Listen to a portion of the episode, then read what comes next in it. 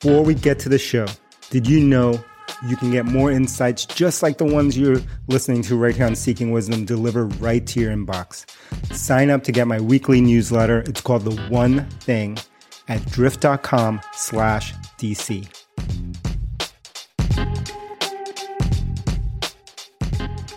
Boom! And we're back for never seen before, never released episode of Seeking Wisdom.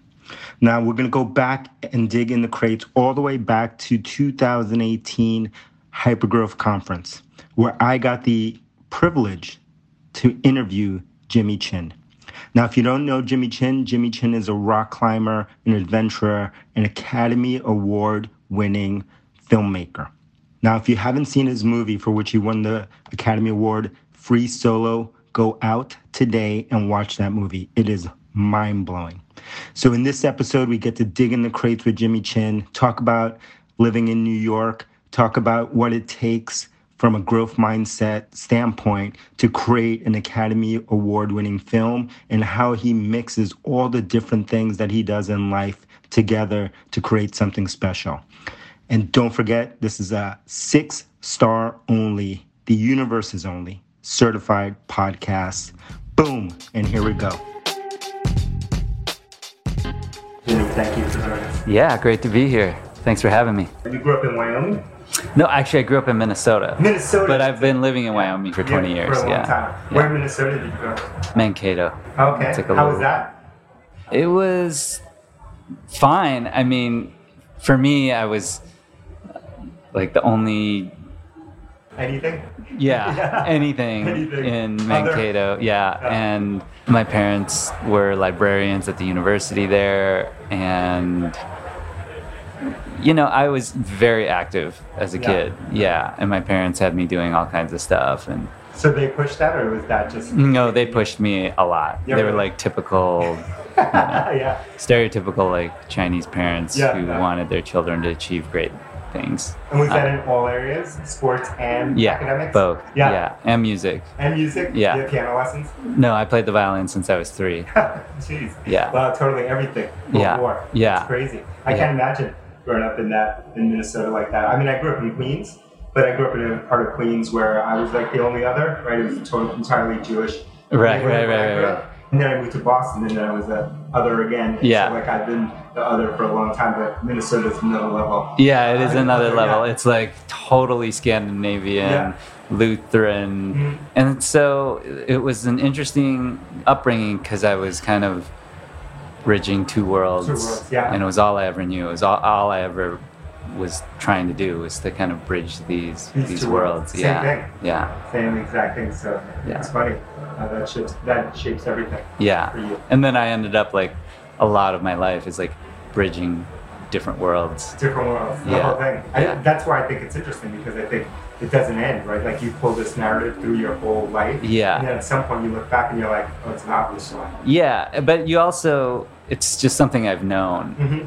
That you're How to- try to overcome this. Yeah, o- always kind of building bridges kind of thing. Totally. So- How did you get from Minnesota to Jackson Hole then? I uh, was really fell in love with climbing in college. I'd always loved skiing, and I always knew that I loved being outside. I always knew I wanted to be exploring the world. I loved adventures. I needed things that made me feel alive. And so I moved west after school and climbed and skied around the country and then eventually ended up in Jackson. And how did you fall in love with Jackson? Is that why? I fell in love with Jackson because of the mountains and because of the skiing there mm-hmm. and kind of the culture, the mountain culture there. You know, people are very driven Yeah. in that world. And I looked up to a lot of people who spent time there. I was inspired by people who were there. It seemed limitless for me in terms of kind of my development as like a all around mountain Yeah. athlete. It's crazy. Yeah. And how long ago was that? I probably I first visited in probably like 1995 or Okay. something. I ended up visiting quite a bit more in the late 90s and then semi-permanent base there since 1999. But I was always on the road. I, it just means that I You stored my stuff there. Yeah. But it's like Jackson seems inaccessible now. Like back then when you were gone, like it was a hard. Seems to me always from I'm coming from the east, so the east legs there are like a hard place to get to. Like you got to work to get there. Yeah, yeah. It doesn't have a big airport, No. you no. know, and that's why I always That's liked liked it. it. You know, it's certainly gotten much more attention in the Mhm. last five, ten years, but it's still Wyoming, you Mhm. know, and there's still a real town there, and there's still real Yeah. like community, and not just you know tourists and, Yeah. and visitors, but when I mention you to people who are talking about like setting this up, it's interesting to me that people will know you for one dimension but not the other. Yeah. Like, they might know like, Yeah. oh yeah, I saw them, I saw his movies, I love his movies, and then somehow it'll come into climbing, whatever, and uh, skiing. I'm like, you know, he's like an amazing skier, an amazing climber, right? Like, but, but they're like, oh, I didn't know he climbed. I'm like, what? Yeah, yeah, yeah. They know only one aspect, yeah, right? I'll talk a little bit about that today. Yeah, yeah. yeah. But that one dimension. Yeah. mm, and it was it was that i do focus on single dimensions and then that brings up that idea of bridging these gaps Mhm. because i see where the bridge lies and i see how you can parlay one with the other and you know cross pollinate to create hopefully something new and different So the skiing and you know the skiing and climbing makes sense. Like how did where did the filmmaking come from? came from photography first Okay. just kind of like visual creative Mhm. storytelling Yeah. visual storytelling and i always had a kind of a sense natural sense for compositions and and i was always at the heart of what i did was inspired by what was happening that i was witnessing and so you know that really drove a lot of my work and then as I started really kind of solidifying my photography career, I started kind of dabbling in, in filmmaking, shooting at first, Yep. but then more into the storytelling. And, you know, photography and filmmaking all have kind of different strengths in a Mhm. way. And, but filmmaking, you know, certainly has been a focus for the last, yeah, 10 years. And how did you how did you first learn about storytelling? Because I've become obsessed about storytelling. I'm like I'm originally an engineer, and so like I'm the exact opposite of storytelling. And I because of this world of creating companies, like now I'm like in this world of like well everything's storytelling. Like it's like blowing my mind. Like now I see it. Yeah, Like now it's I all read about the narrative. The narrative. Yeah, And, you know, it's- oh Joseph Campbell. Look at this. The yeah yeah Like, how, it's it's how you differentiate Mhm. and it's also the source of your inspiration which separates you know what you do from what other people do because everybody has different motivations and inspirations so but storytelling came along kind of organically because i was witnessing all these different expeditions or going on all these expeditions and hanging out with all these really incredible climbers and skiers and personalities and really the storytelling was brought to me by a lot of mentors Mhm. some great storytellers some of the best storytellers of our kind of genre Mhm. and you know i took a lot from that and tried to bring it to my generation you mentioned mentors. Like, when do you feel like you first started to have mentors? Or when did Um, you even notice that you had them? I mean, I've had mentors throughout my life, but I mean, in terms of being a climber, a photographer, a filmmaker, it started happening probably in the late late 90s. I started meeting people. I, I actually started to seek them out, and then some of them happened to kind of take me on. Take you under the wing. Yeah, They saw something in you. yeah, Yeah, they did on you. yeah, That's great. Did you start storytelling also with photography, or was it when you yeah, transitioned? yeah. It was. I started to s- understand that it wasn't just about taking s- single beautiful images, and that you could build a narrative, even through like changing up your focal length. Yeah. You know, Mhm. it's like what did you focus on? That alone, building like a photo essay, building like a scene, building like a narrative.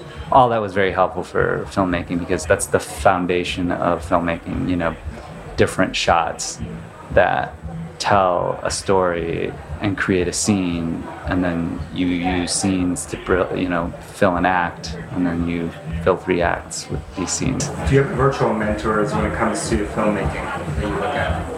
Like you, you look at their work and like I mean, I've looked at a lot of people's work. I mean, I'm influenced by everybody from yeah, the Totally greats. Yeah, the greats. You hmm. know, Spielberg to hmm. Michael Mann I to love Michael Mann. Yeah. Just the like, Mike Nichols to I mean, there's just so many.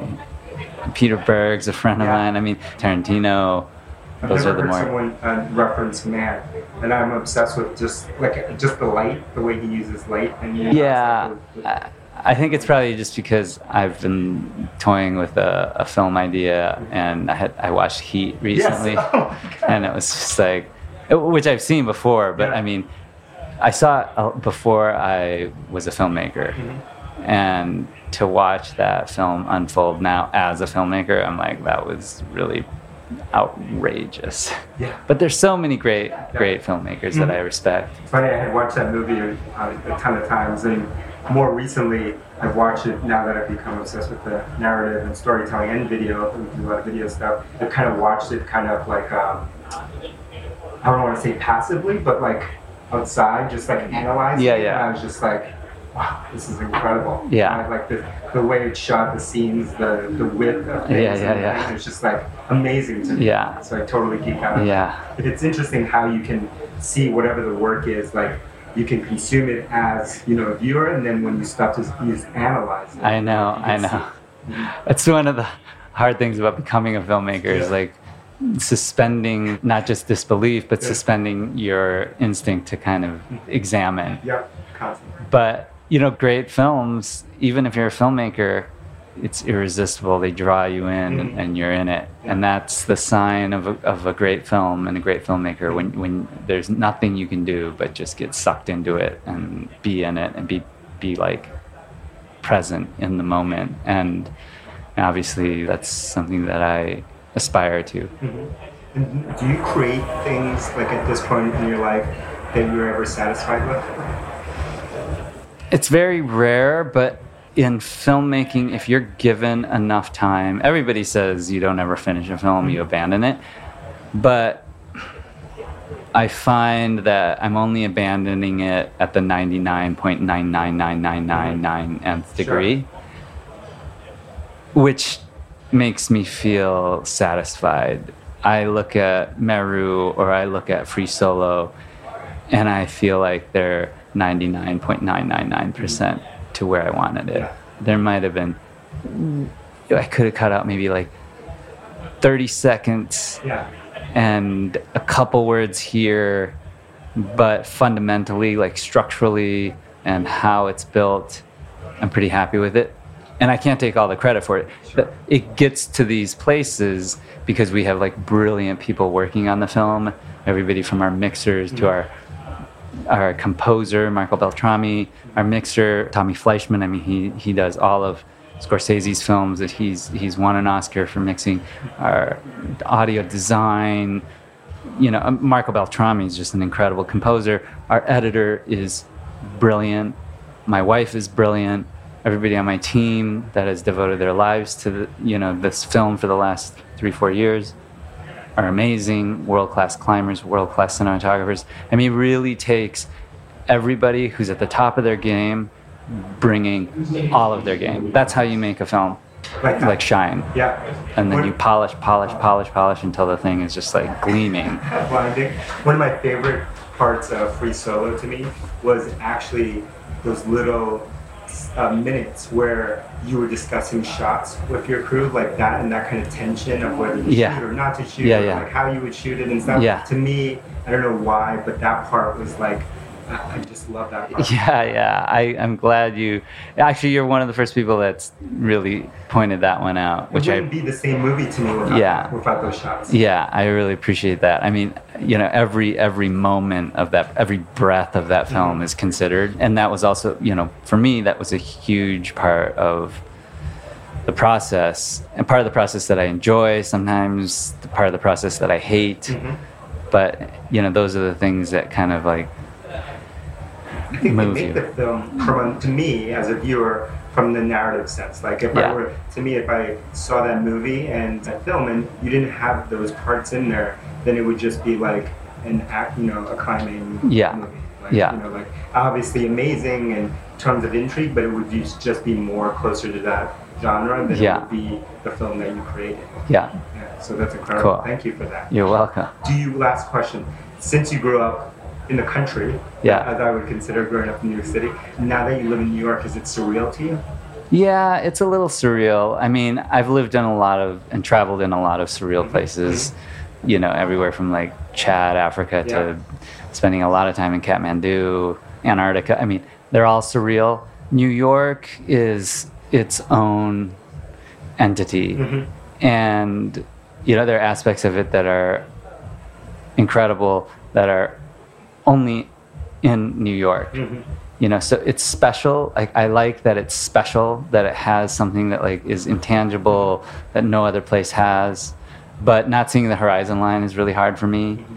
And some of the draw of the city is also what repulses me from the city, mm-hmm. which is that incredible energy and vibration of drive and ambition and it's incredible. And and you know that there are only certain things that can get done in that realm but it can be a little bit overbearing and it can be a bit much. So like all good things or all things. There are always two sides to it. So i dive in and then i run away. Run away. and then i dive in and then i run away I think that's like to me. I always think that's like the necessary part of just like look, every superpower is also the super weakness. Yeah. like it's like Yeah, yeah, yeah. thing. It's the always same thing. And I asked that question because because I grew up in this tiny apartment in New York, and now that I live, you know, in other places, I'm like they seem almost like movies to me because I was like I only saw this on TV or like Yeah. movies. Oh, Like, I yeah. know. It's so like it's so weird to me. like the idea that I live like in basically like a, a an Box. apartment. Yeah, yeah, yeah. An It's apartment somewhere. crazy. It's crazy. I have doorman and all that stuff. You're true New Yorker. Thank you, Jimmy. Yeah. Let me know what you thought of this episode by texting me at 1 212 380 1036. Again, 1 212 380 1036.